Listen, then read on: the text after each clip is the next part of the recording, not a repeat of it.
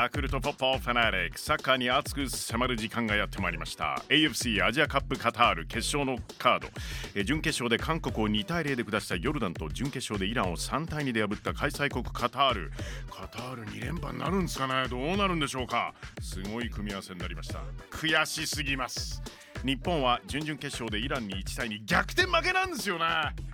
うわ、えー今朝は日本のアジアカップの戦いぶり。はい。2011年のアジアカップ決勝オーストラリア戦で決勝ゴールを決めてくれました元日本代表李忠成さんにリモートでお話を伺います、えー、李さんよろしくお願いします。おはようございます。よおはようございます。よろしくお願いします。ろしくお願いします、えー、先々週バーレーン戦の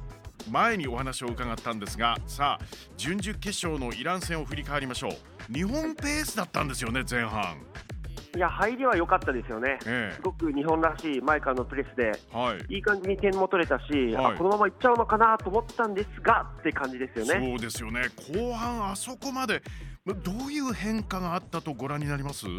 やはりイランが前半戦ってみて、これじゃ勝てないと思って、パワフルな自分たちの体格を生かした、はい。フィジカル重視のサッカーに変えましたよね。はい、あそこからもうガラッと流れが変わって、日本が畳み込まれたええ。という印象ですね。あのー本当にフィジカルもあります。サイズもあります。ロングボールが入ってくるとやっぱりでもこれ永遠のテーマですよね日本の。いやもうやはり体格差というのは、すぐには大きくならないですし、ねここをやっぱ攻められたら、分が悪いですよね。うん、ただそこを要するに采配とかあの起用とか配置とか、そこら辺で工夫しなきゃいけないってことになりますよね。まあ、正直、僕が見てもそう思いますね。今回は采配の部分を選手を信頼しすぎてしまったのかなという感じはありますよね、る森保さんが。はい、まあ本当にあの厳しいプロの世界で名指しさもうされざるを得ないというような状況でこ僕も心苦しいんですけれどもディフェンダーのあの板倉選手ね。はい。なんかあのコンディション万全とはちょっと見えませんでしたよね。まあ、正直、コンディションは悪くなかったと思うんあですけども。はい。はい、ただ、イエローカードを早い時間にもらってしまった、あプラうス、そうだ。相手の20番のアズムンという選手、もう名前覚えちゃいましたよね、アズそうですよ。ムンという、20番はい。そうです。彼とのパワーバランスが、うん。まあ、アズムンのが一枚上手でしたよね、サッカー選手としての能力が。ああもうそこまではっきりという分析なんですけれどもそうなってくるとと途中で変えるっていうことはなかったんですかね谷口選手とかもいますしね。あったと思うんですけども、ええその前の試合でも、え5バック、まあ、ディフェンダーを5枚にしたりとか、はい。あと3バックも試したみたいだし、うん。まあ、そのカードはあったと思うんですけど、はいそれよりも、え三笘選手を入れるタイミングっていうのをえ、はい。残り15分で多分考えてたと思うんですね。えなんで、失点したのがもう70分近、まあ、65分近辺なので、えはい。やはり森保さんの考えてたプランよりも少し早く、う失点で同点になってしまった、で三笘を早く出さざるを得なくなってしまった、はい。あそこが一番なんじゃないかなと思いますね。あーまあ後半前田選手、久保選手に変えて三笘選手そして南野選手を、えー起用ということになるんですが、はいまあただあの時間帯うーん難しい判断ですね。うーんやはり0-1で三笘選手を入れたかったっていうのは見えますよね、まあ、相手はもう攻めざるを得ない、まあ、けど三笘選手が前にいることによって、はい。カウンターが発動するという、ええ。日本の得意な、もうその構図までどうにか頑張ってくれ、頑張ってくれとは思ってたと思うんですね。はい。そしてイラン戦中盤のもう本当にダイナモデュエル王の遠藤選手ですけれどもちょっとあの本来本来の存在感ではなかったような気がします。どうでしょいや、そう思いますよ。だし、まあ、遠藤航、今回、今大会通じてですけど、う、え。決して調子は良くなかったと思いますね。えうん。まあ、あのやはりリバプール、まあ、プレミアリーグの一番世界で一番トップレベルのチームでやっていて、えそのパス出すのパス出すタイミングであったりとえか、うん。もらうタイミングっていう、やっぱゲームスピードが明らかに違うので、はい。そこに戸惑っている感じはすごく僕は見て取れましたね。あーそれになおかつ、まあ、もちろん全試合出場ということで疲れもあったんですかね？うーんやはりあると思いますよ、いくらはいまあ、遠藤航でも疲れあったのかなと思いますね。はい、ただあの、いわゆるそれほどあのサッカーフォローしてないんですけれども、あれ？あの確かワールドカップではもう超強豪のドイツ、そしてスペインを上回ってるのに、はい、あアジアでなんで？っていう声、うん、ごめんなさい、聞こえてきちゃうんですよね。いや、イラン強かったですよ。あもうイランを褒めるしかないし、FIFA ランクも日本の次なんでね、アジアで。アジア、そうですね、おっしゃる通りです。決して弱いチームじゃないので、そこだけ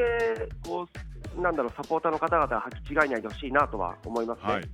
それとあのこれまであのワールドカップ予選の戦い方とやっぱりその短期集中でアウェーで、はい、それもあの李さんも経験されたことがあるその中東でのあのプレッシャーの中ですものね。いやスタジアムの雰囲気行かれた方は分かると思うんですけども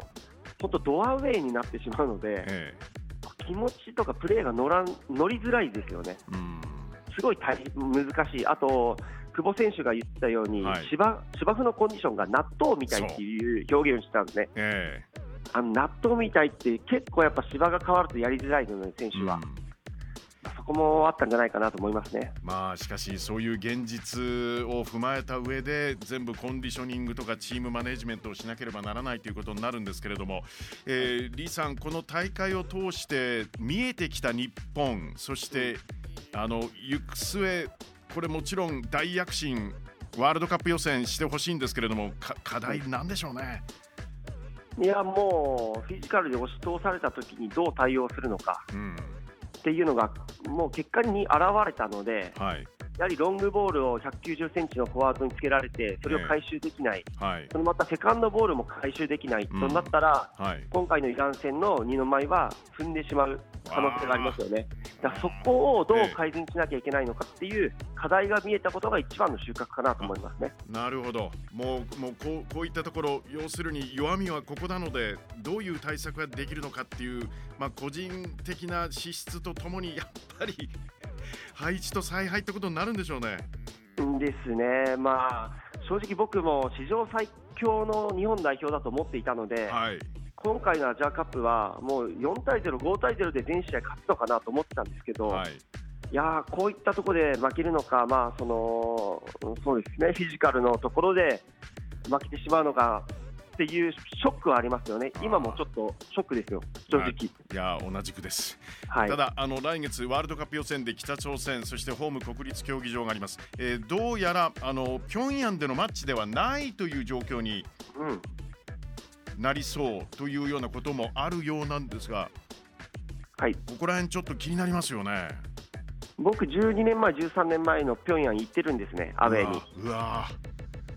まあ、女子もマッチがあったりあのサムライブルーもありますなんか平壌がちょっときな臭くはきな臭くってそういう表現しちゃいけませんが、本当あのどういうふうに展開するのか本当気になりますよね。そうですね気になりますけど、まあ、選手は各々のチームで、まあ、トップレベルのチームでやってるので、ヨーロッパの、はい、まあ、自分たちの個人スキルっていうのをまあ向上することにまあフォーカスすればいいと思うし、はい、あとまあ僕、ピョまあ、平壌に行った時はややはり自分の人生の宝物でもあるので、なかなか行けないじゃないですか、平壌って。はい、まあ、あのあの地位を踏んで、あの平壌というスタジアムで、